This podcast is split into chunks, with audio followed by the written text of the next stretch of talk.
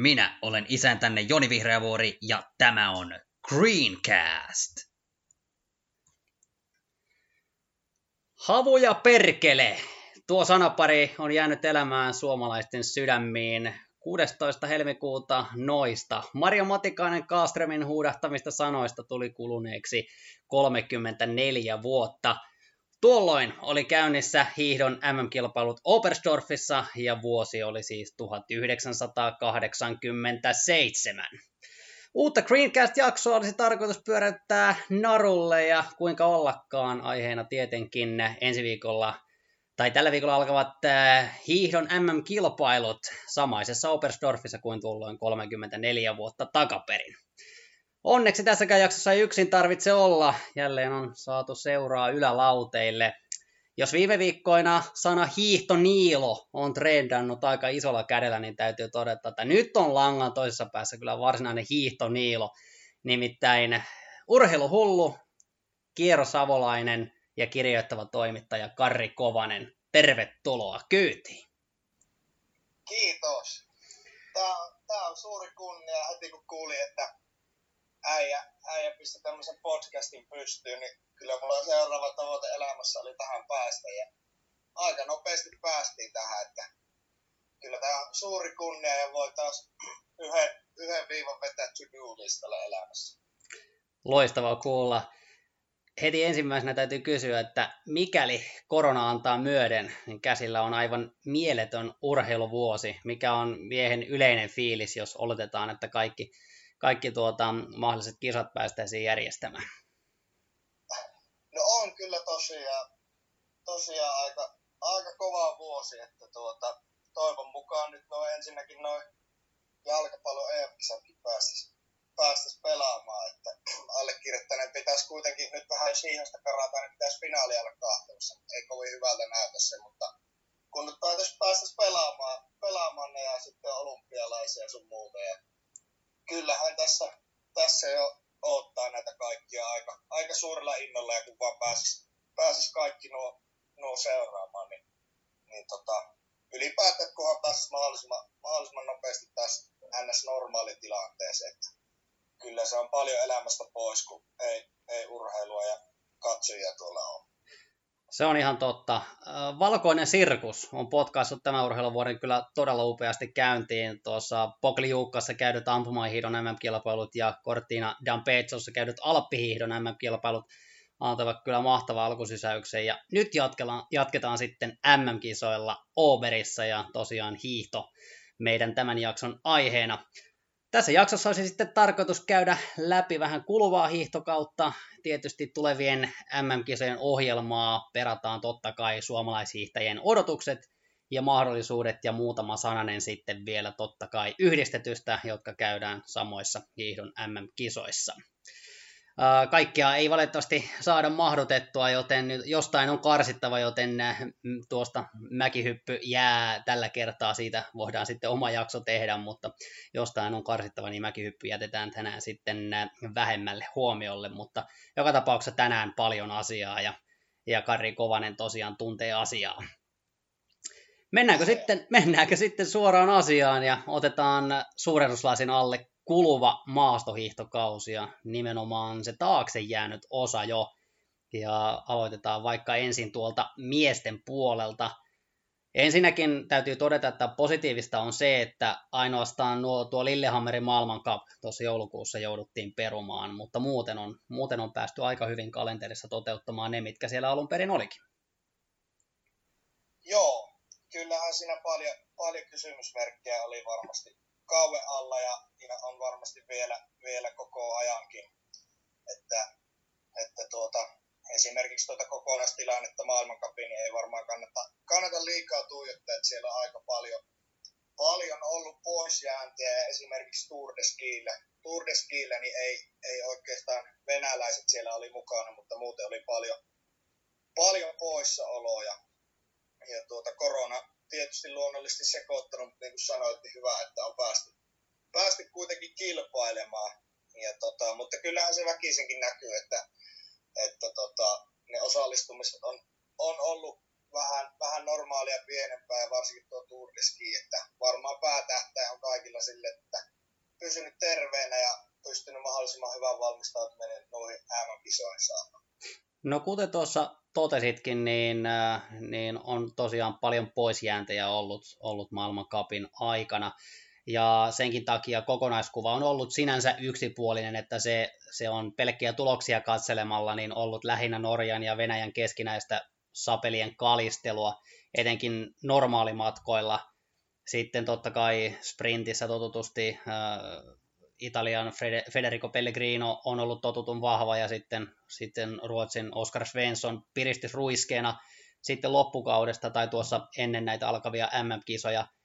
Mutta toisaalta sitten taas katsoo, niin Aimo Kasan mielenkiintoa on tuonut se, että siellä ei riehu yksi tai kaksi miestä miten tahtoo. Toki täytyy todeta, että, että Venäjän Alexander Bolshunov on ollut ihan käsittämättömässä kunnossa läpi kauden, mutta siellä on 6-7 muutakin venäläistä, jotka ovat olleet todella vahvoja ja norjalaisilla Johannes Hösflot Klebon rinnalla saman verran tasaista väkivahvaa ryhmää. Miten sä Karri oot nähnyt miesten kauden tähän mennessä? Totta, tuossa äsken jo otitkin, otitkin kiinni, että paljon on poisjääntejä ollut, mutta mitä muuta?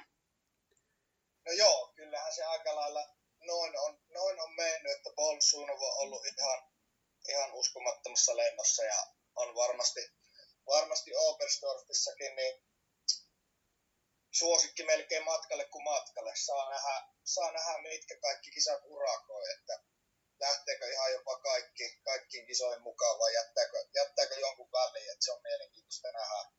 Mutta joo, kyllähän se aika lailla venäläisten ja norjalaisten kaksinkamppailua varmasti noissa kisoissakin tulee olemaan. Ja kaksi, kaksi aika erilaista lähtö, tai lähestymiskulmaa noihin kisoihin, että venäläiset tosiaan hiihti tuon Tour de Skiin läpi ja norjalaiset, norjalaiset ei siellä, siellä ollut, että tuota, aika lailla kaksi semmoista erilaista, erilaista tuota, niin, lähestymistä ja tuota, saa nähdä, miten tosiaan venäläisten kunto, kunto sitten kestää, kun ovat vetäneet sen koko Tour de Skiin. Aiempinakin vuosina on kuitenkin nähty sitä, että että jotkut ei hiihä, hiihä ihan, ihan kokonaan sitä Tourdeskiita arvokisaa vuosina ja nyt tänä vuonna se sitten konkretisoitu sille, että suurin osa jätti oikeastaan se huipusta, huipusta väliin, mutta kyllähän tuo kutkuttava asetelma on, että esimerkiksi miesten viestiä kun miettii, niin kyllä siellä Venäjä varmasti antaa Norjalle, Norjalle todella kova vastuus. No aivan varmasti näitä, näitä joukkueita päästään spekuloimaan tässä sitten myöhemminkin, myöhemminkin tässä jaksossa ja se vasta kutkuttavaa onkin. No jos katsotaan sitten suomalaisten suorituksia tässä maailmankapissa ja nyt täytyy muistaa se sama, että suomalaisillakin on ollut nyt, nyt enemmän poisjääntejä näistä maailmankapin kisoista mitä aikaisempina kausina, eli ei voi nyt ihan suoraan peilata, peilata siihen, että mitä tuleman pitää näissä tulevissa MM-kisoissa, mutta, mutta paras sijoitus sieltä on siis Iivo Niskasen viides ja 15 kilometrin perinteisellä rukalla, joka oli siis tuo maailmankapin avausviikonloppu.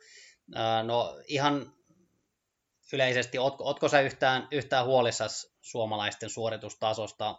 Onko tarpeeksi pohjaa odottaa mitaleita MM-kisoista? No kyllähän tietysti pieniä kysymysmerkkejä merkkejä tuossa on ja varsinkin sanotaanko naisten puolella, koska Kerttu Niskasen poissaolo on todella harmittava. Pitkästä aikaa oli, vaikutti, että olisi ollut tosi hyvässä kunnossa ja olisi varmasti tapellut hyvistä sijoituksista, hyvistä sijoituksista tuolla kisoissa, niin todella, todella ikävä poisjäänti. Ja toivottavasti tulee kuitenkin vielä jalka, jalka semmoisen kuntoon, että ura jatkuu ja, ja pystyy vielä palaamaan, palaamaan huipulle. Ja toinen sitten myös kyllähän Pärmäkoskella niin on ollut hankala kausi alla, että, että tuota, saa nähdä minkälaisessa kunnossa, kunnossa tuonne kisoihin lähtee, että, mutta kyllä sen voi melkein sanoa, että kun Kerttu Niskana on poissa, niin ei tarvii varmaan Suomen naisten osalta niin mitallista ehkä haaveilla tuossa viestissä. Kyllä se on niin, niin paha poissaolo valitettavasti. Sitten taas miesten puolella, niin oikeastaan kun arvokisoihin lähetään, niin ei tuo Iivo ikinä siellä huonossa kunnossa ollut, niin en, en mä niin kuin näe, näe vielä niin kuin, tai olisi hirmu huolissani siitä, että vaikka tällä kaudella ei ehkä ihan huippukautta on, niin sitten se kisoissa, missä on ollut, niin kuitenkin suunta on ollut oikea. Ja tuota, kyllä nuo muutkin on, esimerkiksi Joni Mäki, niin on mennyt, mennyt paljon eteenpäin ja hänellä on potentiaalia sprintissä pärjätä, niin, niin tota, en miesten puolella hirmu, hirmu huolissaan olisi. Allekirjoitatko väitteen, että Ivo Niskanen on kuitenkin ainoa henkilökohtaisten matkojen mitalitoivo Suomella näissä kisoissa? Öö, no jos pelkkä hiihto otetaan, niin, niin kyllä se melkeinpä niin on, että Jonimäellä voi olla, voi olla sprintissä ihan, ihan huippupäivänä niin, niin mahdollisuus mitalli ja sprintti on muutakin niin, niin semmoinen, että tulee, tulee kolarointeja ja näin, niin, niin pienellä varauksella ehkä Joni Mäki, mutta se vaatisi, vaatisi ihan, ihan uskomattoman kovaa suoritusta, mutta kyllä se käytännössä on näin. No tuossa otitkin jo äh, omiin puheisiisi naisten puolen, niin siirrytään sitten sinne loistavalla asensillalla. Äh, siellä taas Norjan Teres Juhaug alkukaudesta kävi näyttämässä hauista tuolla Rukalla ja voitti siellä melkein kaiken mahdollisen. Ja sitten on maailmankapissa kilpailut aika harvakseltaan. On totta kai edelleen aivan rautainen gimma, ei siinä mitään. Ilolla tervehdin itse henkilökohtaisesti ainakin kahta muutakin asiaa, mitä naisten puolella on tullut havaittua. Charlotte Kallan tällaisten kultavuosien jälkeen Ruotsissa oli hetken aikaa keskustelua, että löytyykö sieltä taustalta tulijoita absoluuttiseen kärkeen ja todellakin on löytynyt ja vuosi vuodelta se rintama vain laajenee ja laajenee. Minun mielestä se on ainakin, ainakin aivan upeaa katseltavaa, mitä, mitä mieltä itse olet. Joo, kyllähän sieltä, sieltä on noussut tuota niin, Kallan, Kallan varjosta tavallaan tavallaan nyt moniakin, monia kovia Eppa Andersson ja Frida Karlsson ja Lins vaan sprintin puolella, että kyllä, kyllä jos, jos on Ruotsin miesten kohdalla tilanne aika heikko tällä hetkellä, naisten kohdalla on kyllä, kyllä todella, todella kova Ruotsilla tuo joukkue näihin kisoihin ja varmasti pystyy haastamaan Norjaa esimerkiksi tuossa viestin puolella. Uskoisin myöskin näin, että näin tulee tapahtumaan. Ja se toinen asia, mikä itseä ilahduttaa, on Yhdysvaltojen todellinen läpimurto. Totta kai Jessica Dickens, Rosie Brennan, Sophie Caldwell ovat hiihtoväille jo entuudestaan tuttuja nimiä, mutta tämä kausi on ollut tähtelipun alla hiihtäville naishiihtäjille tähän mennessä todella kiitettävä suoritus, miten, miten Savon muualla on katseltu naisten maailmankap kautta yhdys, yhdysvaltalaisten ottein. No joo, on kyllä, on kyllä ihan samaa mieltä hyvää piristysruisketta. Onhan he, he tuota, niin joka vuosi vähän niin kuin tullut, tullut lähemmäs kärkeä nyt kyllä, kyllä tuota, niin on, on, monta, monta tuota, niin hyvää sijoitusta ja muutakin kuin pelkästään, pelkästään tosiaan Dickens, että kyllä on hyvä tilanne siellä ja, ja tuota, niin hyvän joukkueen saavat tuohon naisten viestiin esimerkiksi jälkeelle. Aivan totta. Ja sitten jos jälleen naisista otetaan suomalaista näkökulmaa, niin, niin tuo oli lupauksia herättävä tuo Krista Pärmäkosken Tour de Ski viides ja kokonais, kokonaiskilpailussa, mutta tosiaan niitä sairasteluja ja poisjääntejä on ollut ja, ja, ja omien sanojensa mukaan nyt huippukunto on ladattu näihin kisoihin, mutta mikä se huippukunto sitten on, niin se taitaa olla myöskin aika lailla arvoitus. No joo, se on kyllä, se on kyllä ihan totta, että taisi itsekin todeta, että, että tuota, kunnon pitäisi olla hyvä, mutta kyllähän se arvotus, arvotus on, että siinä syksyllä tuli kuitenkin se vi, viisi viikkoa meni lokakuussa, kun sairastui just ennen kauan alkua, viisi viikkoa eikä pystynyt reenaamaan, niin kyllähän sillä on varmasti ollut, tai on iso vaikutus totta kai ollut tähän kauteen, mutta toivottavasti on nyt, nyt löytänyt sitten tammikuun lopun jälkeen ei tosiaan kilpailu, että, että, että eikä ollut tuolla SM, SM mukaan. Että toivottavasti on se kunto, kunto sieltä, sieltä nyt löytynyt, mutta kyllähän se on fakta, että pieni arvotustilanne on, on että tuota, lauantaina yhdistelmähiihto, sprintti ei osallistu yhdistelmähiihto ensimmäinen kilpailu, niin se kyllä antaa aika hyviä osviittaa sitten, että mitä siltä on lupa odottaa. Se kertoo, kertoo kyllä todella paljon. Se on oikein hyvä, että siinä on sekä perinteinen että vapaa samaan syssyyn, niin se, se antaa kyllä osviittaa sitten loppukisoja varten. No, sitten on aika tosiaan hypätä tuleviin, tuleviin MM-kisoihin. Voidaan varmaan samasta suusta, Karri, todeta, että, että tuo mennyt maailmankap-kausi, niin on ikään kuin palloilulajien runkosarja, että nyt ne tosipelit, playerit sitten vasta alkaa, kun tulee nämä MM-kisat, että niillä tuloksilla ei ole sitten kuitenkaan enää mitään väliä. No kyllä se on just, just näin, että kyllä se aina, aina näitä arvokisoja, arvokisoja ottaa eniten ja varsinkin tämmöisen kauan nyt. Tämmöinen kausi, kun on tässä alla ollut tähän mennessä, niin, niin en, en lähtisi liikaa maailmankappia, maailmankappia ainakaan sitä kokonaistilannetta tuijottamaan tosiaan, kun Tour de Skilla on niin iso merkitys siellä kaikki, kaikki huiput ollut e- mukana. Että ehkä nuo Faalunin kisat, Faalunin kisat tammikuun lopulla niin oli, on semmoiset, mistä voi pikkusen jo osviittaa, osviittaa tuota, niin näihin karkeloihin ottaa. Kyllä, ja ei siis missä tapauksessa en tarkoita, että maailmankap olisi mitenkään mitätön, jos peilataan näihin MM-kisoihin, että totta kai sieltä saa hieman kuten mainitsit äsken, niin osviittaa, varsinkin mitä lähemmäksi näitä karkeloita tullaan, niin, niin tota, sitä enemmän saadaan vähän hanchia, että miten, miten saattaisi käydä ja mihin suuntaan kisat lähtee. Katsotaan sitten Suomen kisoihin lähtevä joukkue vielä.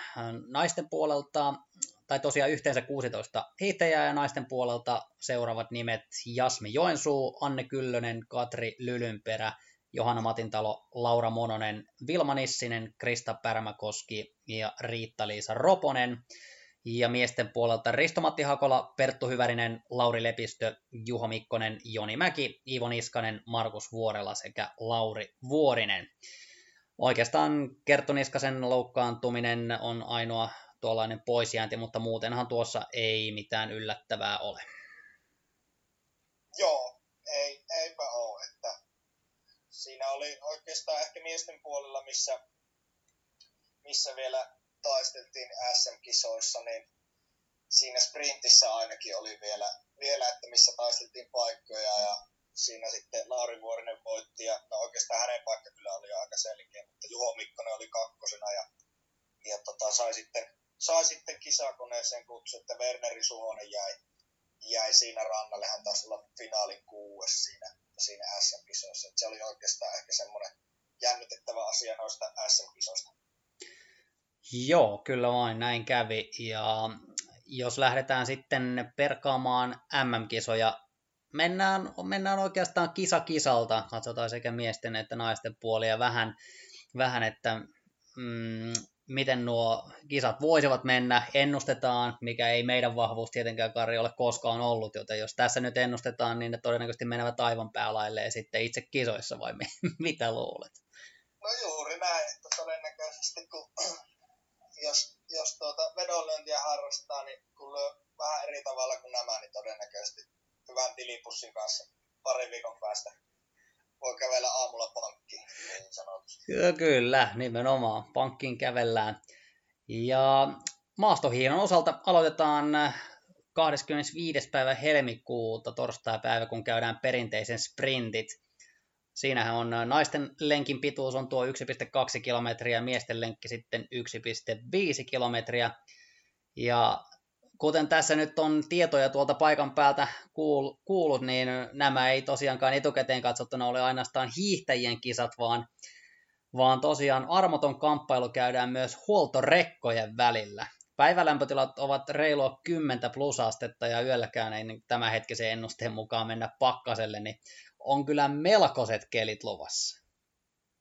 No joo, se on ihan totta, että mitä itsekin on nähnyt jo joitain videoita tuolta ja ainakin, ainakin sosiaalisessa mediassa joku video sieltä pyöri, niin tota, melkoista sohjoa niin sanotusti saattaa olla, saattaa olla niissä, kun aurinko, aurinko paistaa. Että tosiaan niin lähelle 20 astetta jopa, jopa saattaa päivisin nousta tuo lämpötila, niin on kyllä ihan poikkeukselliset olosuhteet. Ja tosiaan sitten tiukossa, tai noissa tietyissä paikassa, missä aurinko paistaa, niin kyllä se aika pehmeäksi se sohjoksi, sohjoksi latu voi mennä. Ja niin kuin oli jo eilen, eilen kantautu, kantautu uutinen, että nousukunnossa ollut Sergei Ustjukov oli kaatunut pahasti siellä.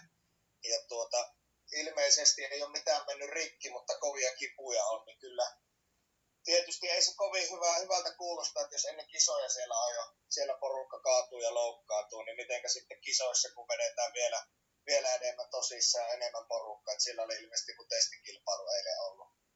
ollut niin tota, kyllä se kysymysmerk, kysymysmerkkiä herättää. Ja just niin kuin sanoit, tota, niin, niin kyllä niin kuin nuo olosuhteet voi tuoda, tuoda semmoisen yllätysmomentin sinne kisoihin ja voitelu on niin kuin entistä isommassa roolissa varmasti noissa kisoissa, että kyllä varmasti nähdään myös semmoisia kilpailuja, että yksinkertaisesti suksella, suksella ei ole niin sanotusti mitään tehtävissä, että vaikka mies tai nainen olisi kunnossa, niin jos siellä, jos siellä tulee, tulee se pikkusen huonompi suksi ja toisella vielä parempia noissa keleissä, niin ei siinä paljon ole tehtävissä. Että kyllä se rooli, rooli korostuu varmasti normaalia enemmän.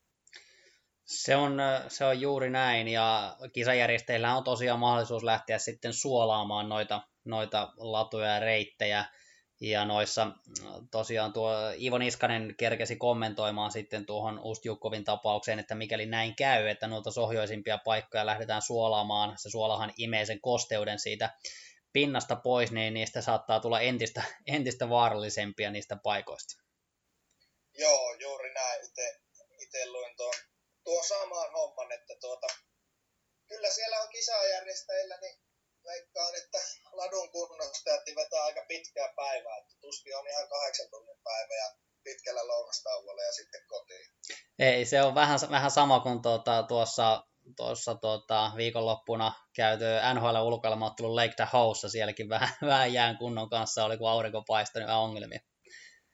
Joo, se oli kyllä mielenkiintoinen. Mutta tosiaan, niin kyllä, kyllä siellä hommia niin sanotusti riittää varmasti. Aivan varmasti. Mennään sitten, otetaan kaksinkäsin kiinni näistä sprinteistä, aloitetaan naisten, naisten puolelta.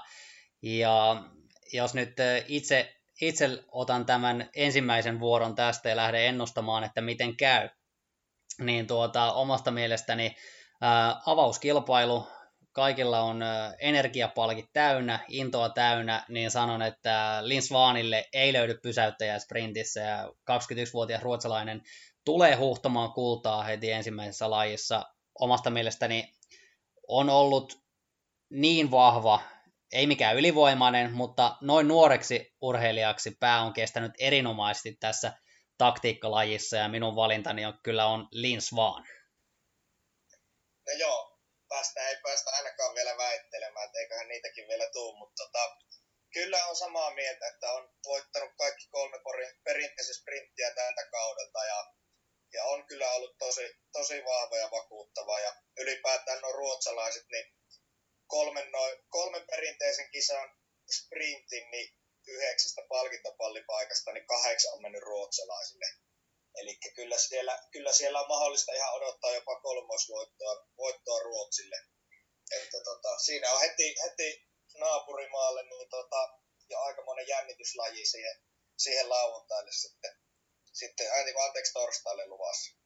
Se on ihan totta. Suomalaisista näin ennakkoon. Siihen pitäisi osallistua Johanna Matintalon, Anne Kyllösen, Jasmi Joensuun ja Katri Lylynperän, mutta taitaa, taitaa olla niin paljon tunkua kärkeen, että statisten rooliin taidetaan jäädä.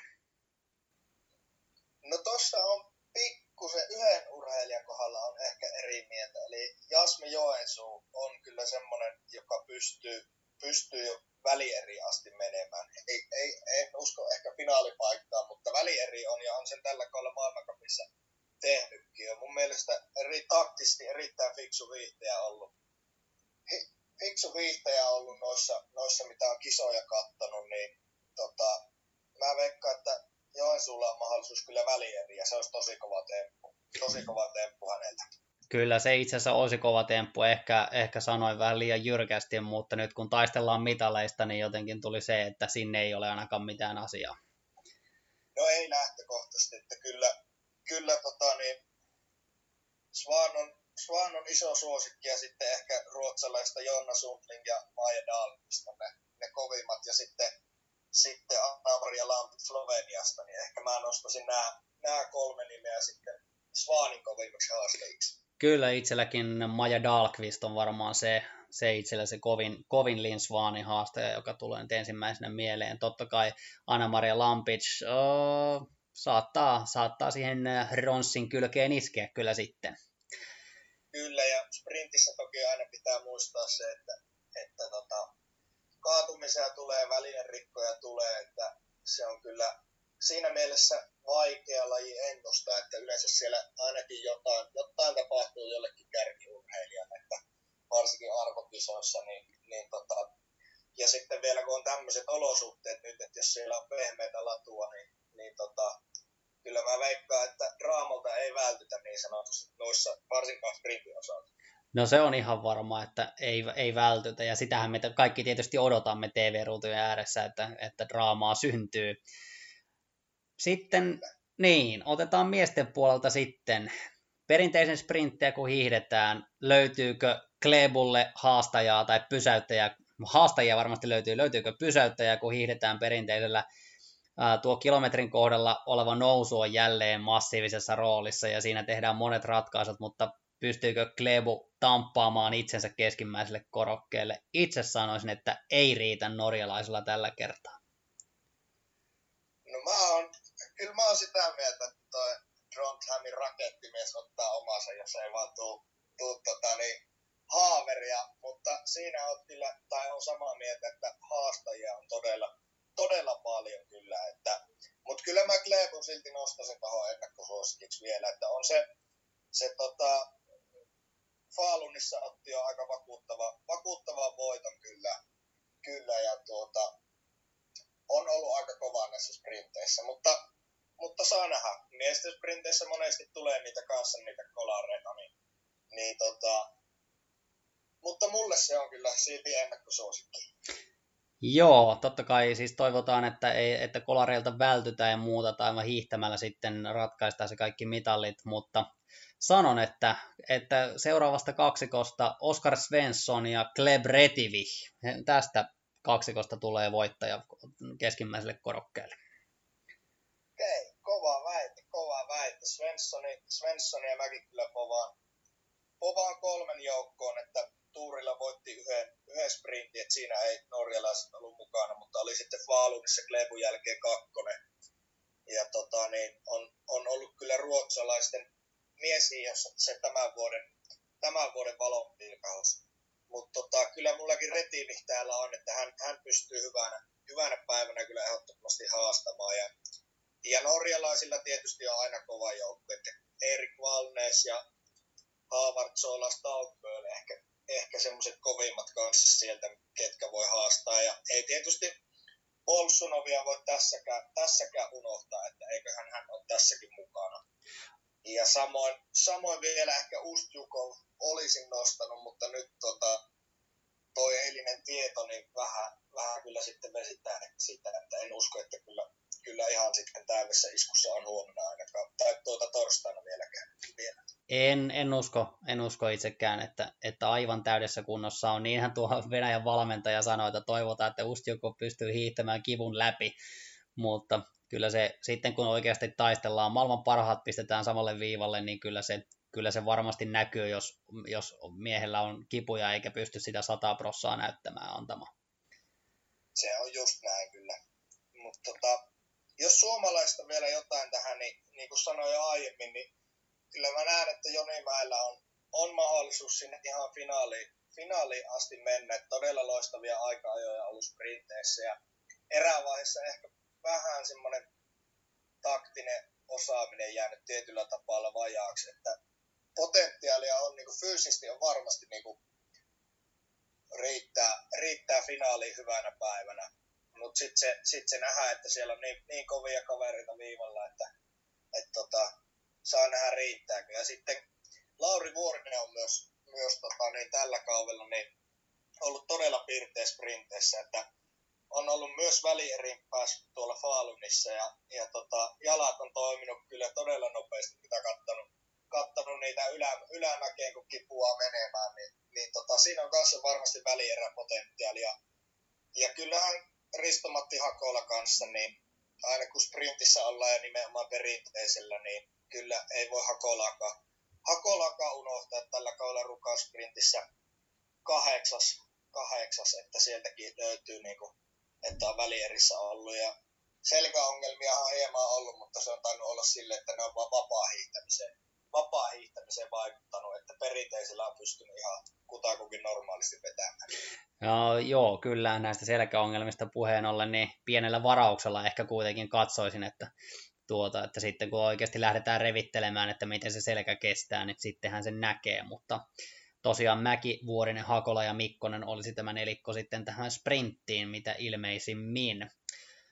Suomalaisten tuossa sprintissä, niin se, se viimeinen sata metriä on ehkä semmoinen pienen pieni kantokaskessa, että se, siitä pitäisi vain jaksaa puskea läpi se kaikki maksimi, mitä löytyy. Totta kai sitä on tehty tähänkin asti, mutta, mutta että sen täytyisi tulla vielä paremmin, että, että niitä sijoituksia pystyttäisiin napsimaan. Se on kyllä ihan, ihan totta ja ehkä just mäellä varsinkin, niin ehkä semmoista tietynlaista röyhkeyttä vielä, vielä näihin, varsinkin siihen viimeiseen laskuun tai viimeiseen kurviin, että sieltä ei tulisi kukaan sitten ohi, jos on paikka ottanut, niin sen sitten, sitten pitää ennen sitä maalisuoraa, että niissä on monesti on näyttänyt jo hyvältä ennen, ennen maalisuoralle lähtemistä, mutta sitten on vielä tullut, tullut joku ohi ja vesittänyt sen finaalipaikan esimerkiksi, niin ne on pieniä juttuja, mutta, mutta ne kun kuntoon, niin kyllä mä näen, että finaalipotentiaali on. Uskotaanko Mäen finaalipaikka? Uskotaan. Lau... On. Niin, no pakkohan se on. Se on ihan totta. sitten äh, lauantai, 27. päivä on sitten vuorossa yhdistelmäkilpailut, eli painellaan puolet perinteistä ja puolet vapaata. Naiset hiihtää sen 15 kilometriä ja miehet 30 kilometriä. Tällä kaudella yhdet yhdistelmähiidot maailmankapin osalta on saatu vietyä läpi, kun Lillehammer peruttiin, sillä se olisi myöskin ollut ohjelmassa. Naisten puolella tämä on lähtökohtaisesti pedattu Terese Juhaukille, mutta naiset hiihtää sen kaksi kertaa 3,75 kilometriä perinteisen lenkin ja sitten kaksi kertaa 3,75 kilometriä vapaan lenksua ja nämähän ovat sitten osittain eri reittejä keskenään. Ja paikan päältä tulleet tiedot kertovat, että perinteisen ladut ovat helpompia kuin vapaan, ja, ja sen tuossa, tuossa latukarttakin osoittaa kyllä. huomattavasti tasaisempaa työpätkää on ensimmäisellä puolikkaalla, mitä sitten tuolla jälkimmäisellä. Onko tämä sitten hyvä asia, hyvä asia Juhaukille, että alku on helppo, pystyykö hän hiihtämään säästeliästi, jotta voimia jää sitten vapaalle, jossa on vastassa todellinen tykki, esimerkiksi Jessica Dickens. Ja miele- mielestäni olisi yllätys, jos Juhauke ei tulisi puoleen väliin kärjessä. Ja mielenkiinnolla odotan, että mihin pystyy sitten Rosie Brennan ja ruotsalaiset, joista liputtaisin eniten tässä Eppa Anderssonin puolesta, joka pystyy parhaiten hiihtämään molempia niin pertsaa kuin vapaatakin. No joo, kyllä kyllä aika samaa mieltä on, että kyllähän Juhokki tähän, tähän lähtee isona, isona suosikkina, et, ellei mitään haavereita tai suksi, suksi petää tai huono voitelu tai näin. Että Lahessa voitti tosiaan ton puolella minuutilla. Mutta se tosiaan, että jos perinteisen latu on ilmeisesti helpompi, niin siinä on tietysti vaikeampi sitten, vaikeampi sitten karata. Että kyllähän Juhokki on monesti noita ratkonut jo siinä perinteisen osuudella perinteisen osuudella, että, että tota, se on mielenkiintoista nähdä sitten. Ruotsilla on, Ruotsilla on tosiaan heittää kovat Eppa Andersson varsinkin, niin todella, todella kovaa varmasti tohon, tohon kisaan. Ja sitten just USAlta, niin Jesse Dickens varmasti kova loppukiri. Et sehän se Juhaukilla on, että hän ei voi kyllä loppukirin sitä jättää, että ratkaisu pitää, pitää aiemmin tehdä, mutta kyllähän hän, hän on yleensä siihen siihen pystynyt. Ehkä sitten jos jotain pientä jokerikorttia, niin voisi Lins vaan olla, jos, jos lähtee tälle tähän kisaan mukaan, että jos, jos siellä ei pidetä vauhtia ja menee, menee pitkälle, pääsee vapa, vapa, vapaalla vielä mukana, niin on kyllä todellinen kiritykki sitten lopussa. Ja ehkä, ehkä norjalaista sitten nuori Fosseshall, joka on varsinkin vakuuttanut todella hienoa vapaa hiihtoa vapaa-hiihtoon ja sitten ehkä Heidi Weng on semmoinen, joka voi, voi kanssa vielä hyvänä päivänä niin bronssista taistella ainakin. Joo, todella hyviä, hyviä huomioita kyllä ja, ja niin kuin sanoit, niin Juha ei voi jättää sitä sinne loppuun ja luulenkin, että, että hyvin nopeasti alun jälkeen lähtee kyllä vetämään, vetämään kuin härkä, härkä sitä letkaa ja katsotaan sitten, että kuka pysyy perässä. Ja oma veikkaukseni on, että tulee, tulee kyllä sellaisen reippaan etumatkan turvin siihen, kun vaihdetaan, mutta sitten tosiaan kun vapaalla lähtee perään Jesse Dickens ja Epa Anderson esimerkiksi, niin tota, varmasti tiukkaa voi vielä tulla, mutta luulen, että Juha vietämään ennen Andersonia ja Dickensia. Joo, kyllä mäkin, jos pitäisi pitäis meikata, niin ehkä tuossa järjestyksessä lähtisin kolme siihen laittamaan. Juha Anderson Dickens ja sitten tietysti Pärmäkoski on mielenkiintoista, mielenkiintoista nähdä, että tuossa on kyllä niin, niin monta ehokasta esimerkiksi top, top kuuteen tarjolla, että jos, jos niin kuuden joukkoon pääsee, niin pitäisin, pitäisin todella kovana, kovana suorituksena näiden kaikkien vaikeuksien jälkeen, mutta ehkä semmoinen top 10 voisi olla realistia Kristalle tähän.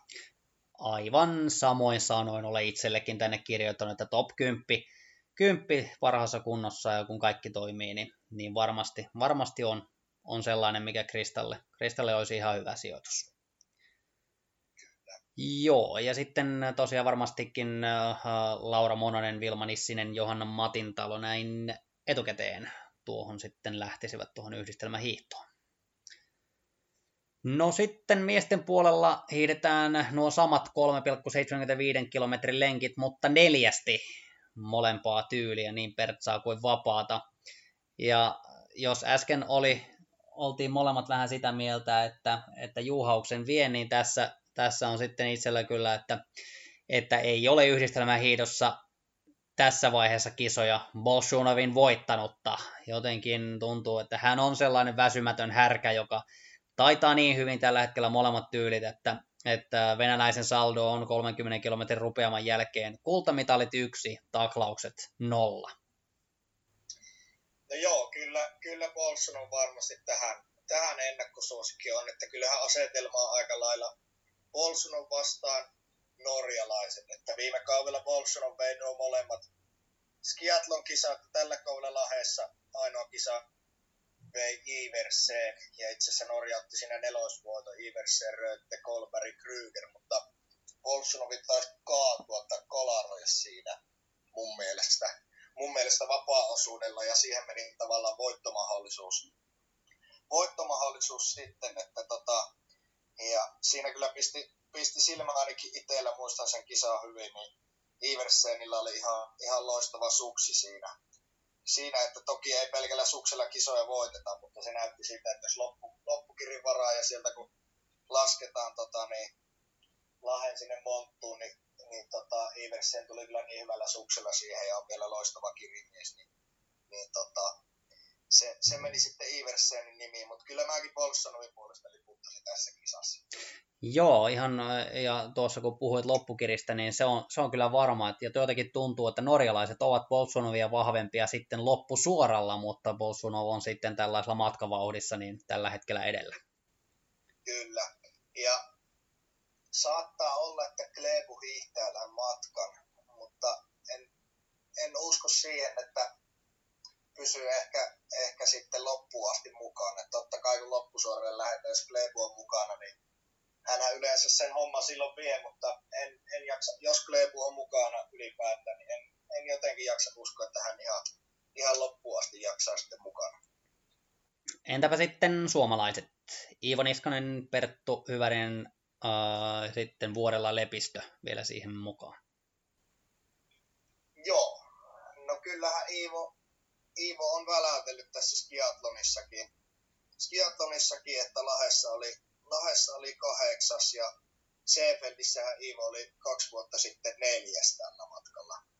Että tota, kyllä ehdottomasti niin kymppisakki normaalipäivänä niin, niin tulee sijoittumaan top 6 ihan, ihan mahdollinen, mahdollinen mutta, mutta jos, se on, jos se on tavallaan silleen niin kuin ilmeisesti on, että peri, tai vapaa-osuudet on rankempia, rankempia sitten profiililtaan, niin se ei tietysti ihan, ihan sovi välttämättä niin hyvin Iivolle, mutta, mutta kyllähän Iivon tota, vapaan, vapaan hiihto on mennyt niin paljon eteenpäin viimeisten vuosien aikana, että en mä, en mä kyllä niin kuin laskisi tämä liputtaisi ihan ulos mitalikamppailusta, varsinkin kun nyt on vielä nämä keliasiat sun muut tässä, että siellä, siellä tulee varmasti muuttuja.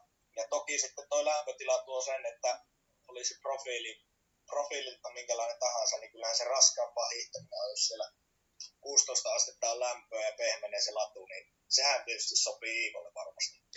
No tuo pitää kyllä aivan paikkansa ja, ja tuossa Iivo taisi todetakin, todetakin jossain jutussa, että sitten ainakin kestää kahoimmin ne kisat, kun ei sillä raskaassa lumessa nyt niin hirveän kovaa kuitenkaan, tai niin kovaa pääse, kun sitten, että se oli semmoista pakkaslunta höttöä. Mutta tota, ää, nämä siis kaikki kisat ovat tietysti lämmittelyä, totta kai kaikkensa antaa, mutta lämmittelyä sitten kohti sitä 50, mikä on Iivon päämatka. Ja just näin, näinhän se on. Tai näin tulee olemaan, että, että tuota, mutta varmasti toimii hyvänä semmoisena NS-kiso tai avaajana, avaajana näihin kisoihin ja, ja kuitenkin semmoinen matka, missä varmasti, varmasti haluaa pärjätä, että ei lähde niin sanotusti vaan hiihtelemään tai että toimisi niin kuin avaavana kilpailuna kisojen kannalta, että kyllä sinne lähdetään ihan mitallia hakemaan ja se on kyllä ihan, ihan huippuja päivänä täydellisellä onnistumisella, niin kyllä se mahdollinen on. Totta kai, varmasti, varmasti lähdetään täysillä ja niin, niin kuuluu huippuurheilijan tehdäkin, ei sinne ainoastaan osallistumaan lähdetä, kun näitä MM-kisoja on kuitenkin odotettu taas se kaksi vuotta ja töitä on tehty aivan mieletön määrä näitä, näitä skaboja varten. Juuri näin. No sittenpä sittenpä, helmikuun viimeistä päivää kun ruvetaan viettelemään, niin sitten vapaan hiihtotavan parisprintit molemmilla sekä miehillä että naisilla tuo 1,2 kilometrin lenkki silloin edessä. Tietenkään varmoja kokoonpanoja ei joukkueista vielä tiedetä, mutta joten siinä mielessä on, on vähän vaikea sanoa juuta eikä jaata, mutta kuitenkin jonkinlaista hantsia näistä, näistä joukkueista on, ja ennakolta, jos vahvimpia joukkueita katsotaan, niin totta kai sieltä nousee Ranska, Ricard Jouve ja Lucas Chanavaa. Se sanoisin, että tuo joukkue on ainakin aika lailla lukkoon lyöty. Italialla asettunevat viivalle Francesco de Fabiani ja Federico Pellegrino. Ainakin sano, sanoisin, että tuo, tuo on myöskin aika varma. Sitten Ruotsi, kuka tulee Oskar Svenssonin pariksi, Juha Hegström ehkä. Venäjällä varmastikin Gleb Retivi odottaa Aisa-paria, onko se sitten Bosunov tai onko Ustjukov parantunut siihen, entäpä Norja, ketä sieltä tulee, sielläkin, sielläkin sitä valinnanvaraa on todella paljon, ja sitten tietysti Suomen joukkue aivan, aivan Rise Hakolan selästä riippuen, että kuka siihen Jonimäen pariksi tulee. Joo, kyllä täällä, täällä aika samat nimet on, että Norjalla äh, Seefeldissä voittokaksikkona oli Ivers ja Kleebu. Ja mä veikkaan, että se saattaa olla aika lähellä, lähellä tänäkin vuonna. Että kyllä Kleebu varmasti hiihtää tämän matkan ja sitten se on vaan siitä, että kuka on kaverina. Venäjällä voi olla, että Bolsunov hiihtää tämän, tämän matkan, koska siitä on kuitenkin sitten ehtii, ehtii vielä palautua siihen vapaan 15, eli kun parisprintit on sunnuntaina, niin keskiviikkona miesten 15 kilsan se vapaa kisa, niin veikkaisin, että Bolsunov haluaa hiihtää tämän matkan, koska siinä on kuitenkin sen verran sitä palautumisaikaa. Ja, ja Italia ja Ranska osalta mulla oli ihan samat nimet täällä ylhäällä, että ketkä, tota, niin, ketkä olisi sitten Italialla ja Ranskalla, Ranskalla hiihtämässä. Että kyllä Norja on lähtökohtaisesti pieni suosikki, sitten varmasti Venäjä, Italia, Ranska ilman haavereita todennäköisesti ratkaisee ne loput, loput sijat. Että sitten Ruotsilla tietysti, että Svenssonilla varmasti riittää tälle, tälle matkallekin. Mutta että saako, saako niin hyvän kaveri, että pysyvät sitten mukana loppuun asti. Juuri näin. Todella, todella samoilla suunnilla ollaan tässäkin asiassa ja, ja tota, äh, kuitenkin jonkinlainen omissa papereissa on sellainen ennustus, että jonkinlainen yllätys nähdään, eli Norja tai Venäjä jää ilman mitalia kokonaan. Sanon, että Ranskan ja Italian välinen taistelu tulee kullasta ja sitten pronssiin saa tyytyä joko Norja tai Venäjä. Aika kova ennustus. Jäädään, jäädään kahtomaan, miten käy. Mitenkäs, minkälaisia, oliko, ootko sitä mieltä, että Norja, Norja vie tämän?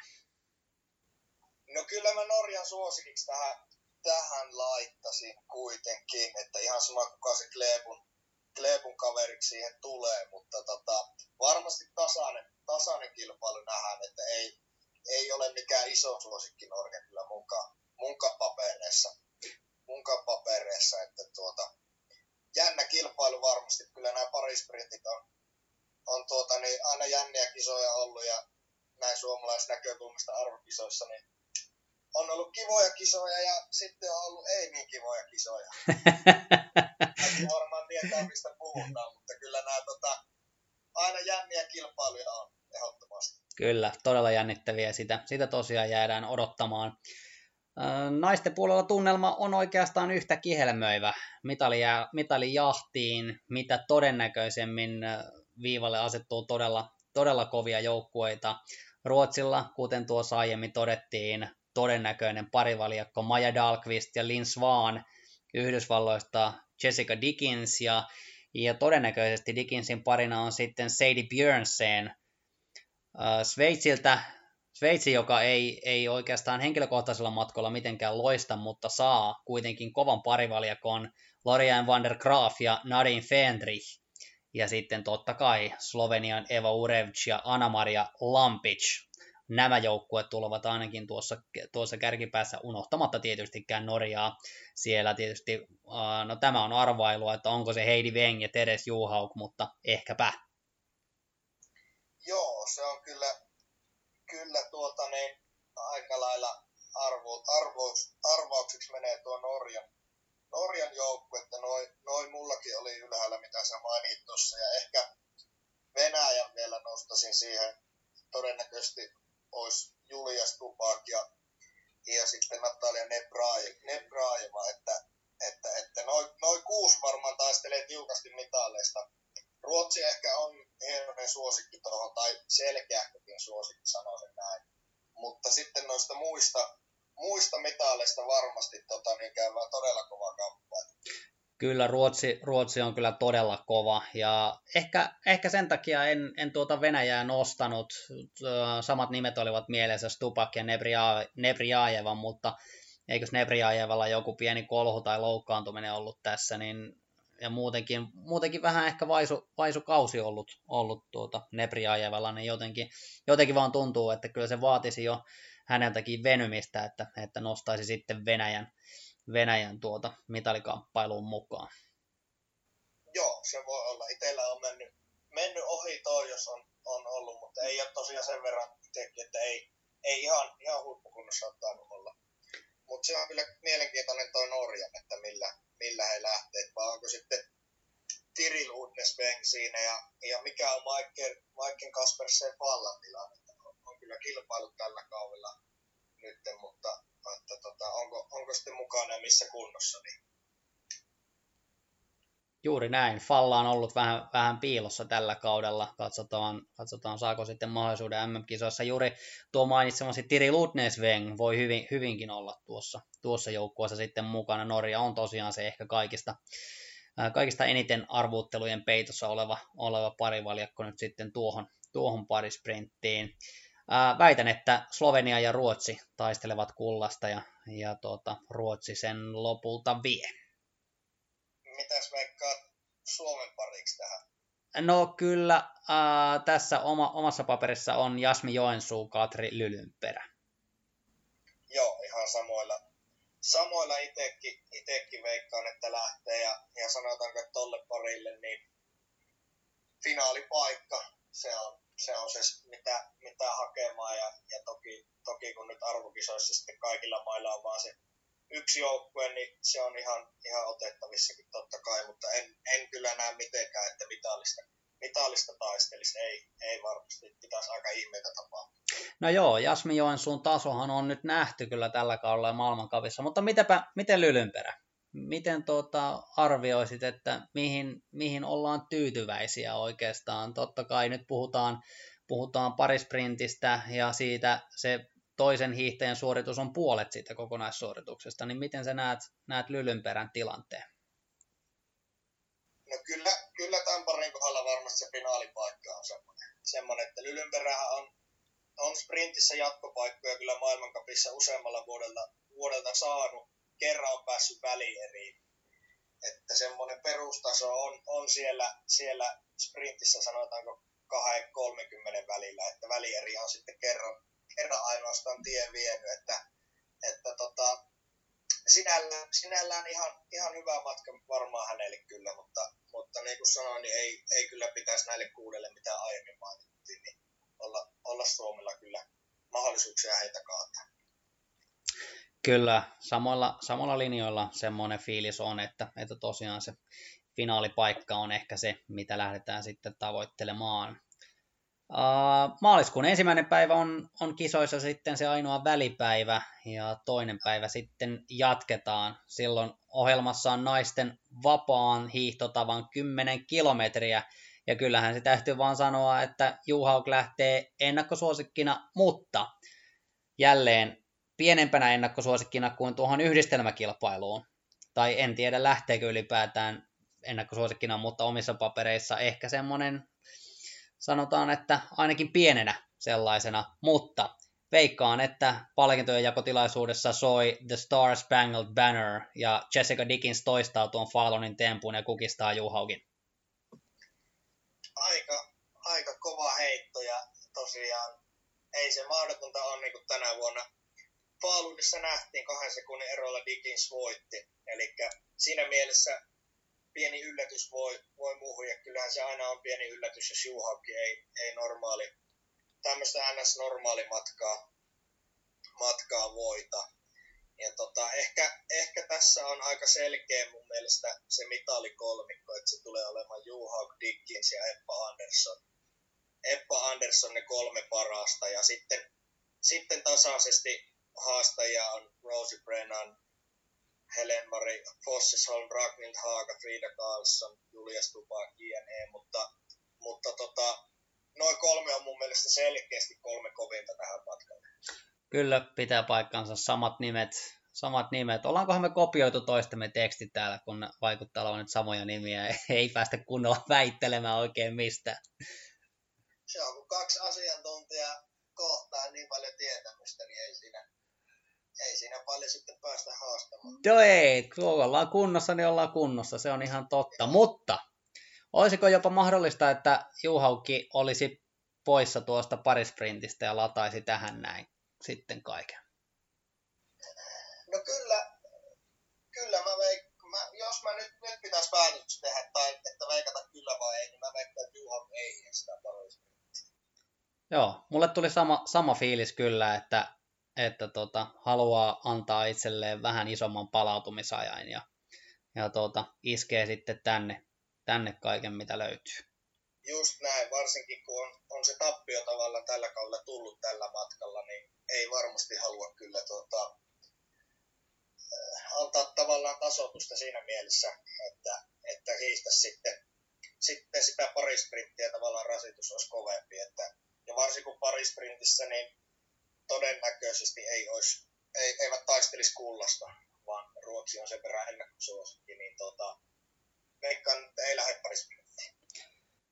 Kyllä, varma, varmastikin, tai no, katsotaan miten käy, mutta, mutta tämä on aika, aika vahva fiilis kyllä. Suomalaista sitten, sitten Riitta-Liisa Roponen, Anni Kyllönen, Laura Mononen ja, ja Krista Pärmäkoski sitten, sitten tähän todennäköisesti mukaan lähtevät joo, se, se on todennäköistä, että Roponen varmasti, varmasti hiihtää ainakin tämän, tämän matkan. Ja tota, Kristalla sitten varmasti, varmasti tota, niin riippuu vähän, tai niin kuin hän itse totesi, että katsotaan yhdistelmäkisan jälkeen, että jatketaanko vai lähdetäänkö kotiin. Mutta kyllä mä veikkaan, että hän sen verran kunnossa on, että ei sieltä kotiin vielä lähdetä, lähdetä ensimmäisen matkan jälkeen.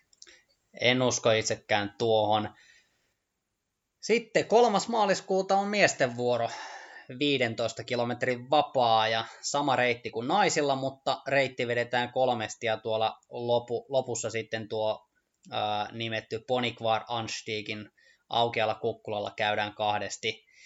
Eli venäläiset ovat tässä kyllä tosi kovia kokonaisuudessaan. Siis Bolshonovin takana on todella monta hyvää mitaliehdokasta. Sieltä löytyy Denis Pitsov, Ivan Jakimushkin, Andrei Melnichenko, Artem Maltsev ja miksei myös Sergei Ustjukov nousukunnossa kun on ollut ja mikäli nyt sitten paikat kestävät.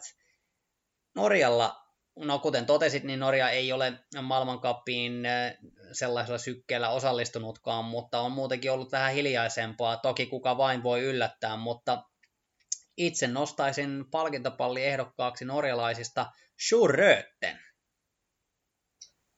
Kyllä, kyllä Bolsunov, Bolsunov tähän suosikki, suosikki on, että voitti Falunissa tuon väliaikalähdön. Ja niin kuin sanoit, niin Venäjältä kyllä on, löytyy arsenaalia tähän, tähän matkalle, että oikeastaan mulla oli kaikki samat nimet, paitsi että Maltsevia ei ollut tässä. Tässä ja Norjalta Norjalta sitten nostaisin vielä Sime Hekstad Krygerin ja Hans Christer Holundin, Holundin jotka, jotka oli myös tota, niin, to, noilla sijoilla, mitä, mitä mainihin tuossa, niin Falunissa. Ja, ja tota, Kryger jäi vain 1,8 sekuntia Bolsonoville ja Röötte ja Holund noin, noin 20, 25 sekuntia.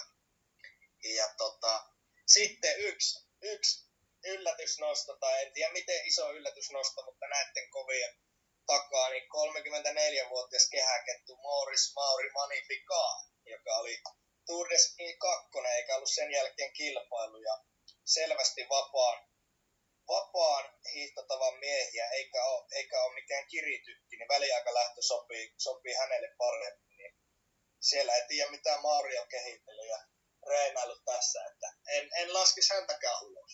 Tiedätkö Skarpo, mitä mulla lukee täällä? Täällä lukee, että yllättäjinä omissa papereissa Ranskan Morris Magnificat ja Ison-Britannian Andrew Musgrave.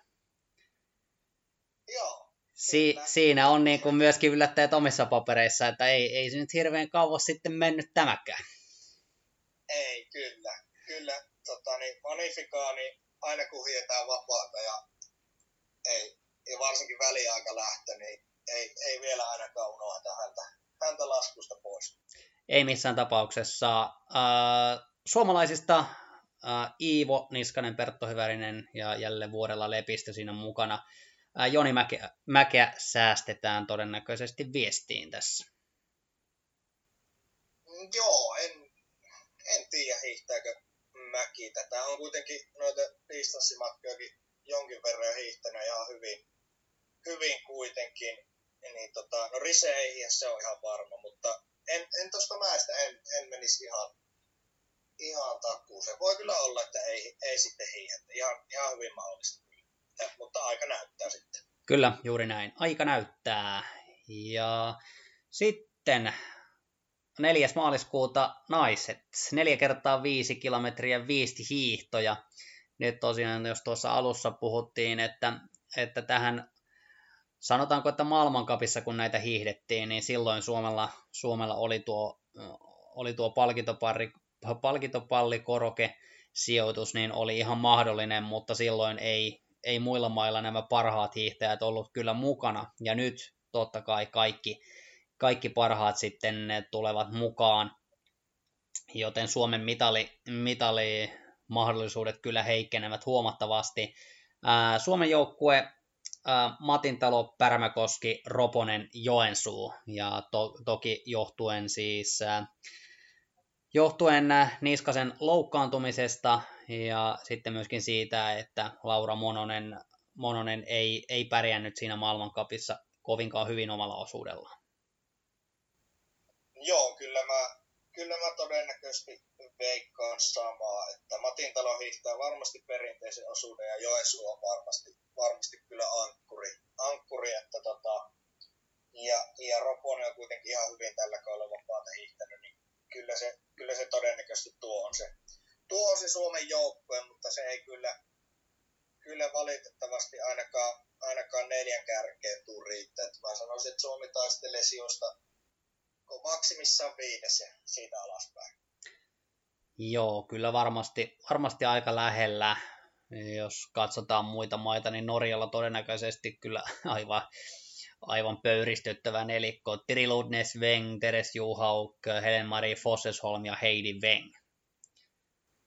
Joo, kyllä, kyllähän Norjalla on aina, aina kova joukkue, mutta niin on kyllä Ruotsillakin. Että kyllä mä sanoin, että Ruotsi tulee haastamaan Norja, Norja ihan varmasti tässä, tässä että siellä, siellä on tuota, niin todella, todella kova, kova joukkue varmasti Ruotsillakin ja Linz vaan, Linz vaan varmasti ankkurina, kun on vaan vitonen hiihetään, niin siinä on kyllä semmoinen kiritykki loppu, että jos Ruotsi, Ruotsi pysyy mukana siihen asti, niin tota, varmasti taistelee, tai, taistelee tota, niin voitosta.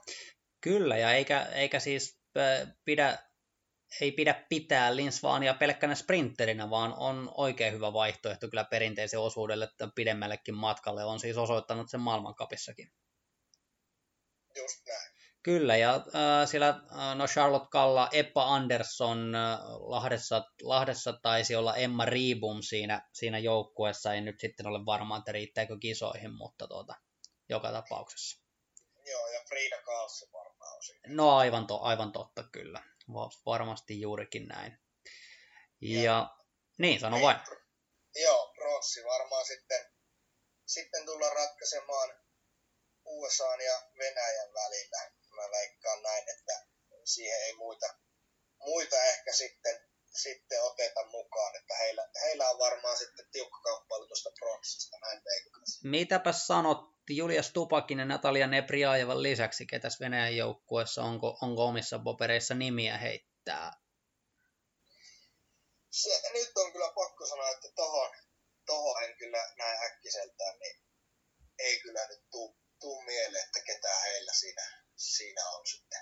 Nimittäin itsellänikään ei ole nimiä muuta kuin Stupak ja Nebriaeva. Ei, ei niin kuin, en lähtenyt arvailemaan sitten, että ketä siellä voisi olla, nimittäin maailmankapissakaan ei, ei venäläisiä naishiihtäjiä nyt ihan hirveästi ole, eikä semmoista isoa otantaa, mistä voisi vaan valita noin vain.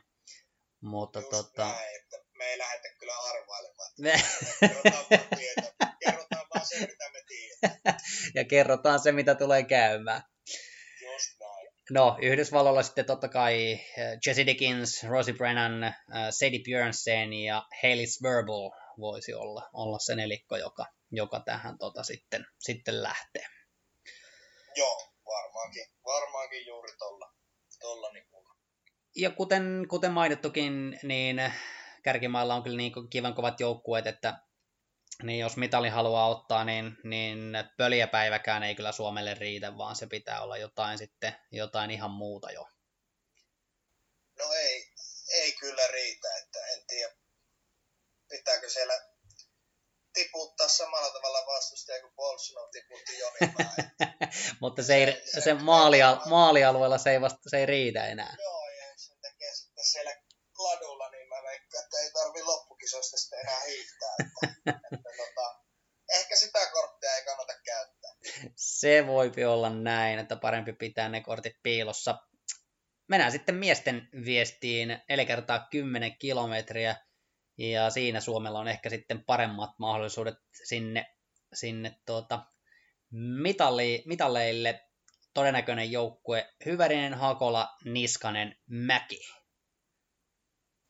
joo, on semmonen, semmonen matka, mitä itse ootan, ootan niin kuin todella paljon, että tota, Norja ja Venäjä on, on varmaankin tässä kaksi ne, tai tuleekin olemaan ilman mitään ihmeellisyyksiä ne kaksi, kaksi kovinta, jotka ratkaisee kullan, kullan ja tota, kyllä Suomelle niin sanotusti nyt, nyt on tarjolla se, että nyt se kyllä niin kuin oikeasti pitää, pitää ottaa, että mikään muu kuin mitali ei, ei kyllä kelpaa. Että 2009 viimeksi Liberetsissä Suomi on miehissä, miehissä ottanut sen viestimitalin.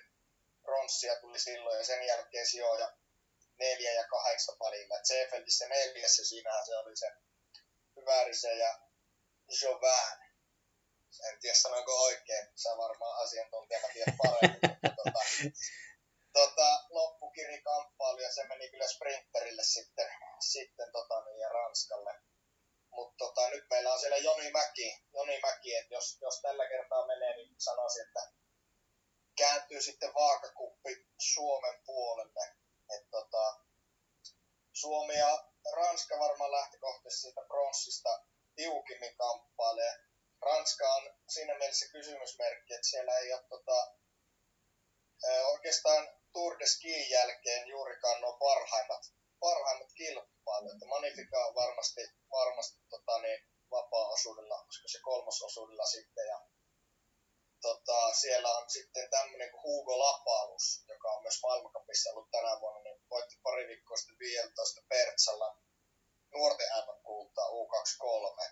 Ja, ja sitten varmaan Clement Paris ja Adrien Baxrider on ne, ne muut hiihtäjät, että he saa kyllä hyvän, hyvän nelikon tuohon. Ja, ja tota, Italia ehkä hyvänä päivänä voi haastaa ne Lahdessa hävisi Suomelle, Suomelle toki minuutti, että siellä, siellä pitää kyllä parantaa. Ja Ruotsi on kyllä sitten, sitten aika kysymysmerkki, että en, en kyllä usko, usko kyllä Ruotsiin tällä kertaa. Joo, itselläkin täällä Venäjä, Norja, Ranska, Suomi, siinä, siinä nuo joukkueet, jotka taistelevat mitallista. Venäjä ja Norja taistelee sitä kullasta ja Ranska ja Suomi sitten, sitten tuosta pronssisesta mitallista. Ja äh, veikkaanpa, että tämä Suomelle lopulta kääntyy. Joo. Totta kai me kaikki toivotaan sitä. Juuri oli sanomassa, sama, sanomassa samaa ja tällä kertaa varmaan. No ky- että, eikä tarvii vaan toivoa. Että, tota, kyllä, nähdään perusteita. Kyllä, eli varmaan tota, ö, ainut on sitten ehkä se, että onko se Iivo nyt sitten vapaalla vai perinteisellä. Että Lahessahan se toimi, että Iivo oli vapaa-osuudella, kun vapaan lenkki oli vähän raskaampi. Nyt ilmeisesti tuolla on kanssa sama homma, niin se voi olla näin. Näin, että Perttu varmasti on hyvä, hyvä aloittaja. Hyviä Pertsan kisoja tällä kaudella kuitenkin, kuitenkin hiihtänyt ja tota, avausosuudella ei yleensä kuitenkaan mitään hirveätä hurjastelua on nähty ja, ja tota, sitten Hakola hiihtää ehdottomasti perinteisen osuuden. Jos hän on siinä kakkososuudella, niin se on sitten se, että jos siellä on, riippuen ketä sieltä Norjalla ja Venäjällä on, on laittaa. Jos siellä on esimerkiksi Paulson ja Iversen, niin siellä vedetään aika kovaa, että pysyykö Hakola sitten mukana. Toki, toki on hyvä, hyvä meniä hänkin, että siinä mielessä pitääkö, pitäisikö Iivon sitten olla siinä, siinä kakkososuudella, että siinä on se oikeastaan ainut mietinnän paikka sitten. Kyllä, kuulostaa, kuulostaa ihan järkipuheelta ja, ja nämäkin sitten, sitten nähdään varmaksi, kun, kun sen kisan aika koittaa. Mennään sitten päätös viikonlopulle, eli lauantai 6. maaliskuuta, naiset 30 kilometriä, tyylinä perinteinen tyyli. Ja nyt kun puhutaan näin pidemmästä matkasta, niin totta kai tässä vaiheessa kisoja rasitus on jo todella kova ja väsymystä pukkaa varmasti jokaiselle, jokaiselle hiihtäjä itse, itse kullekin. Mutta sanoisin, että tämä pidempi matka, se vaan sopii Teres Juhaukille parhaiten parhaiten ja, ja olosuhteet ei varmasti helpota sitä, sitä rasitusta ja väsymystä yhtään, yhtään varmasti, siis jos oletetaan, että lämpötila pysyy samana koko kisojen ajan. Mutta sanoisin, että Juhauk sopeutuu näihin olosuhteisiin parhaiten ja nappaa sen kultaisen mitalin päätösmatkalta. Joo, kyllä, kyllä tämä matka on mun paperissa semmoinen, mikä on tota, etukäteen ehkä selvin voittaja näistä, näistä maastohiidon puolelta, että, että tota, toki viime keväänä Holmenkollanilla Frida Karlsson voitti Juhaukin, että se, se, se ihme silloin nähtiin, mutta en, en näe kyllä, kyllä nyt, että, että tapahtuisi sama, että kyllä Juhaukin ton, ton tulee viimään, sitten, sitten tämä on tietysti tahtojen taisto väsyneitä urheilijoita, niin varmaan Frida Karlsson, Eppa Andersson, olisi Katarina Hennik, Heidi Weng, ehkä semmoisia mitali, mitaliehokkaita. Tosi paljon harmittaa, että Kerttu Niskanen ei ole nyt mukana, koska mun mielestä tässä olisi ollut sauma, sauma ihan huippupäivänä, niin Kertulla napata jopa mitali, ainakin top 6 sijoitus. Ee, kyllä, kyllä varmasti. Eli voidaan siis todeta, että kivitalon verran voidaan Juhaukille laittaa tässä. No vähintään. vähintään. kyllä, ja, ja Suomen oletettu, oletettu joukkue, totta kai kisojen viimeinen matka, niin siinä vaiheessa katsotaan, että ketä nyt vielä on mukana ja kuka on kunnossa, kuka ei, mutta Pärmäkoski, Matintalo, Nissinen ja sitten tuo viimeinen hiihtäjä Mononen Kyllönen, että kumpi se nyt sitten on, niin katsotaan sitten. Kyllä. Ja, ja sitten tietysti se odotettu kuninkuusmatka, eli miesten 50, Iivon päämatka. Ja jos tuossa aikaisemmin jaksossa, jaksossa todettiin, että Iivo on se ehkä se realistinen ainoa toivo henkilökohtaisilta matkoilta maastoihdon puolella. Ja kuten sinäkin totesit aikaisemmin, niin on se kunnon ajoituksen mestari. Mutta riittääkö tällä kertaa? Riit, niin, mitä sanot? Karpo, riittääkö? No joo, tota, kyllähän se on näin, että, että tota, niin, jos suurimmalla osalla on pääpäivä perjantai tai lauantai, niin se on, se, se on sunnuntai tossa. Ja, tota, kyllä, kyllähän Iivo, on se fakta, että hän kuuluu aina suosikkeihin, kun perinteisellä hiihdetään. Ja, tota, ei ole kertaakaan ollut vielä huonossa kunnossa arvokisoissa. Arvokisoissa eikä ole syytä epäillä, että olisi nytkään. Mutta tota, kyllähän Bolsonov on niin, niin jäätävässä kunnossa tällä hetkellä, että, että kyllä Bolsonov mun paperissa suosikki tähän on. Sitten tulee, sitten tulee ehkä Iivo ja sitten on tietysti Norjalla, Norjalla on heittää tähänkin matkalle. Ketä sieltä nyt lopulta hiihtää? Krüger, Rötte, Iversen, Holund, Kolpari, kuka, ketkä hiihtääkään, niin jokainen heistä voi kyllä kyllä pärjätä. Että Kleebullehan tämä muuten voisi olla, mutta, mutta, mutta en jaksa uskoa, että hiihtää, hiihtää tätä. Tai jos hiihtää, niin sitten hän on kyllä vetänyt todella hyvin nuo alkkisat ja sitten voi toki ottaa mukaan, mukaan keskusteluun, keskusteluun mitaleista. Mutta jos siellä on raskas reitti ja, ja tota, raskas keli ja pehmeät ladut, niin, niin ei se Kleebulaarin kyllä, kyllä silloin saada ei, ei varmastikaan saada. Ja tuossa puhuit Iivosta, niin, niin, niin urheilijahan sen itse parhaiten tietää. Me muut voidaan, voidaan vain arvailla tällä hetkellä ja ennustella, että miten käy. Ja urheilija sitten itse näyttää, näyttää kaikille, kaikille mahdollisille epäilijöille, että, että miten sitten käy. Mutta, mutta toivottavasti näyttää, nimittäin itse itse en kyllä usko Iivon mitalliin, se täytyy nyt rehellisesti sanoa, että, että ei ole tarpeeksi sellaista pohjaa, pohjaa luotu tälle kaudelle ö, sille, että uskoisin riittävästi. Uskon, että kympin joukkoon selviää, mutta mitalli on tällä kertaa ehkä liian tiukassa. Toivottavasti Iivo osoittaa nämä minun epäilykseni vääriksi. Toivon todella sitä. Toivotaan näin. Että aika kova, kova heittää, heittää Iivo, Iivo tosta pois vitaleilta, mutta, mutta tota, eihän se tietysti, tietysti mahdotonta ole, mutta kyllä, kyllä mä edelleen uskon siihen, että arvokisoja hiihetään, niin, niin tota, silloin mies kunnossa ja kun välineet on kunnossa, niin, niin tota, silloin, silloin mennään kovaa ja loppuun asti. Mutta tota, kyllähän siinä onhan se toi päätösmatka aina semmoinen tahtojen, tahtojen taisto ja tota, niin monta kovaa äijää on, että kyllä siinä saa, saa ihan huippupäivä asua kyllä, että, kyllä, että mitali, mitali tulee, mutta mä, mä uskon kyllä sitten siihen mitaliin. Kyllä, hienoa, hienoa uskot, uskot mitalliin. Ja mulla oli ihan sama, sama täällä, että Bolshunov on erittäin vahva ehdokas viemään kyllä kultaa tältä päätös, päätösmatkalta ja norjalaisten kokonaisrintama on niin vahva, siellä on, siellä on niin monta monta sellaista härkää, että varmasti joku, joku heistä siitä siihen mitalin kylkeen sitten myöskin itsensä tuo. Joo, yksi, yksi minkä ehkä vielä, vielä nostan, että toi Bolsunov on toki, toki on näyttänyt jo tuurilla, että pystyy hiihtämään kovaa peräkkäisenä päivinä ja monta kisaa, mutta, mutta sitä mietin sitten, että, että näkyykö se de rasitus sitten venäläisillä jo tossa, tossa vaiheessa, että siellä on vedetty tiukka Tour de Ski, ja sitten jos siellä on Bolsono vieläkin, tämä saattaisi olla näiden kisojen viides tai kuudes matka, niin vieläkö jaksaa, mutta, mutta tota, kyllä mä veikkaan, että se jaksaa, mutta ehkä semmoinen pieni, pieni kysymysmerkki siihen vielä kuitenkin. Tuo on ihan tervetullut kysymysmerkki, koska Bolsono on niin paljon hallinnut, niin eihän hän, hänkään mikään kone sitten kuitenkaan ole, että, että se... No on se, mutta... Niin, niin no, kyllähän hän sitten itse näyttää, että jaksaako vai eikö. No se on just Mahtavaa. Näin on äh, maastohiidon puolelta sitten äh, ennustukset äh, laitettu sievään pakettiin ja narut ympärille vielä. Otetaan muutama sananen sitten yhdistetyn puolelta, nimittäin, nimittäin nyt on sitten Sitten Hannu Mannisen ja Samppa Lajusen aikojen jälkeen kaikkien aikojen mahdollisuus, nimittäin kultasuoneen voidaan osua Opersdorfissa, vai mitä Karpo?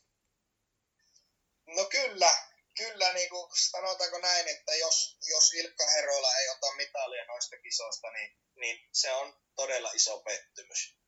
Että totta kai siellä on, siellä on kovia, kovia on Jarman, Schreiber on, on ehdoton suosikki noihin kisoihin, että kyllä hän on, hän on dominoinut viime vuosia, viime vuosia, että viisi viimeisintä kilpailua, mihin osallistunut, niin voitot, uralla 79 kilpailua, 51 podiumia ja 34 voittoa. Se on aika käsittämätön saldo 23-vuotiaalle urheilijalle ja kahtena edellisenä vuonna voittanut ylivoimaisesti maailmankapia myös nyt, nyt johtaa.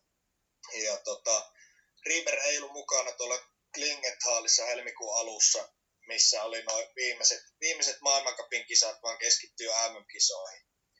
Et tota, kyllä, kyllä niin kuin kova kamppailu on mitalleista ehdottomasti. Et siellä on Rieber, Herola, hurja nelikko aina saksalaisilla, Frenzel, Riesle, Kaiken, Rybsek. Jokainen heistä, heistä voi kyllä pärjätä ja Kaiken ehkä kovimmassa kunnossa, että voit nuo Klingenthalin mole, molemmat kisat. Ja, ja tota, sitten ehkä norjalaista Jörgen Krovakki, jos, jos saa hypyyn yhtään kulkemaan, niin on, on kyllä kova, kova ladulla. Ja, ja Japanista tietysti löytyy hyppymiehiä aina, Watabe-veljekset ja Yamamoto ja varsinkin Akito Watabe on kyllä osoittanut myös hiihtopuolella, että on, on varsinainen roikkuja ja taistelija siinä, että ei ehkä lähtökohtaisesti kovin hiihtäjä ole, mutta on erittäin fiksu hiihtäjä, kun saa, saa etua sieltä mäestä, kun on, lähtee monesti keulilta hiihtämään saa vähän, tai riiverin takaa, niin saa vähän, vähän sitten rauhallisemmin niin sanotusti aloittaa, kun siellä, siellä monet sitten joutuu heti, heti takaa ajoon. Ja tota, toivossa on aina hyvä elää, jos se Hirvosen poika löytäisi sen mäkihyppykunnon, niin kyllähän siellä on semmoinen hiihto, hiihtovahvuus, hänen, on hirmussa hiihtokunnossa, että kyllä niin kuin esimerkiksi sitten parisprintti, jos miettii, niin jos, jos Hirvonen vaan saa muutaman metrin vähintään ainakin lisää, lisää tuohon hyppyyn, taitavat pienestä mäestä hypätä sen pari sprintin kisaan, niin, Joo. niin tota, siinä vaiheessa kyllä Suomi, Suomi on siinäkin, siinäkin tota, niin todella kova, kova että tota, mutta jännät kisat varmasti tulee ja, ja niin kuin sanottu, niin kyllä Herolla on elämänsä kunnossa ja ilahduttaa tuo, tuo että hyppy on vihdoin löytynyt. Kyllä, ihan mieletöntä kaksi henkilökohtaista kisaa edessä ja sitten tuo pari sprintti vielä.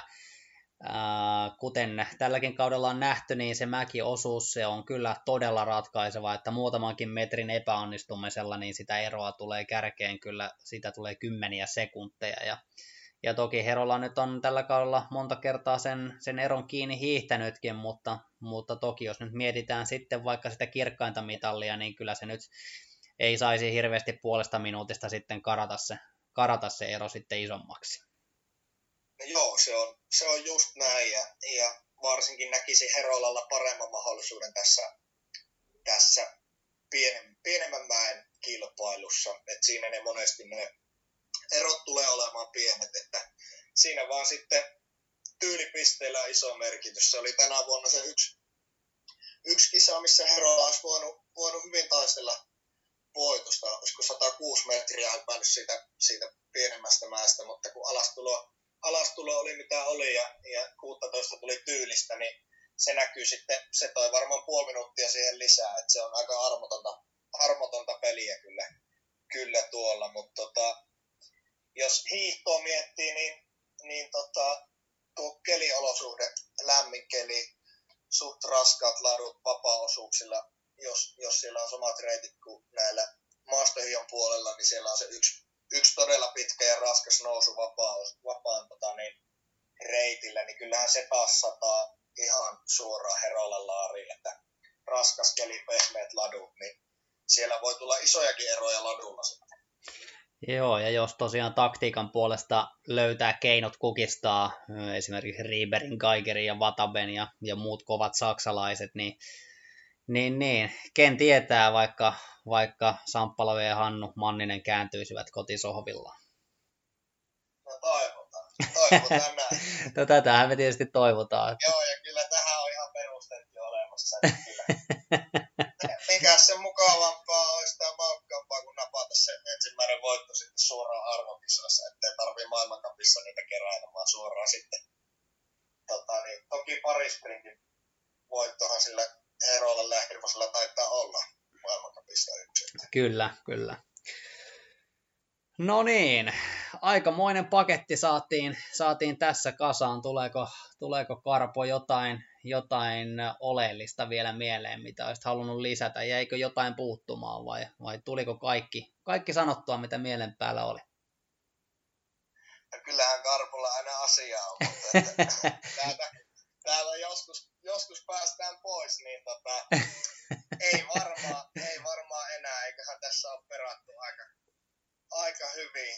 Ehkä, ehkä ottaisin vielä kiinni tuohon, että siellä on, siellä on varmaan näköjään kaikki pelissä, kun jätkät on vetänyt kaljuksi kuontaloa siellä, että otetaan niin kaikki, kaikki keinot käyttöön, että, että tota, niin kulkee kovempaa ja uuden mukaan vielä parilla on se hiukset ajamatta, mutta tota, eiköhän nekin väkisin vielä lähde. Ja, ja tota, niin, näin on kuullut, että ruma on joukkoja, mutta ei se mikään kauneuskilpailu ole. No näin. Ole, oletan, että tämä, tämä koskee vain mieshiihtäjiä. No, no näin, ja kyllä siis mitalit jaetaan todennäköisesti kuitenkin hiihtosuoritusten perusteella, näin on ainakin, no ainakin näin, säännö, säännöissä lukee. Mutta helppo on varmaan sitten jätket tunnistaa sieltä ladulta, kun kalju kiiltää, varsinkin tuolla parin viikon jälkeen, jos siellä, tai reilun viikon jälkeen, jos siellä 18 astetta on ja lämpöä, niin toivottavasti muistavat rasvata tota, niin, päälakeen, ettei sitten ihan punapäänä siellä hiili. Se on, se on just näin. Keskiviikkona tosiaan startot, startataan maastohiidon, uh, tai nuo kisat sitten ylipäätään torstaina maastohiidon osalta. Sanotaanko, että uh, äijältä on ainakin odotettavissa sosiaaliseen mediaan kyllä sellaista rummutusta koko kisojen ajan, että nyt kuuntelijoita suosittelisin kyllä seuraamaan, on, on kyllä on kyllä laatutakuu, laatutakuu Twitterin puolella ja miksei myöskin Instagramin storeissa. No joo, sitä, siitä, en, siitä en tiedä, mutta tuota, kyllähän siinä keskiviikkona ja heti on yllätysmomenttia, kun on ne hiihon kaarsin, että nähdäänkö Solano taas viivalla. No joo, jos tarpeeksi rahaa on liikkunut, liikkunut henkilöltä toiselle, niin saattaa olla, että joku tänne on rahdattu. Ja totta kai siis se ilmeisesti Turku-Skopje lento ainakin menee tällä hetkellä vielä, niin ehkä sieltä joku saadaan. Se on just näin. Loistavaa. Kiitoksia Kari Kovanen näistä asiantuntevista kommenteista. Oli erittäin mukava, mukava jutella sun kanssa ja, ja lähdetään sitten seuraamaan, että miten nuo kisat menee. Kiitoksia paljon. Kiitos paljon. Suuri kunnia kunnia päästä vieraaksi urheilusta aina, aina kiva, kiva jauhaa. Mahtava homma. Kiitoksia myöskin kaikille kuuntelijoille ja lähdetään mielenkiinnolla seuraamaan Oberstdorfissa alkavia hiihdon MM-kisoja. Kiitos.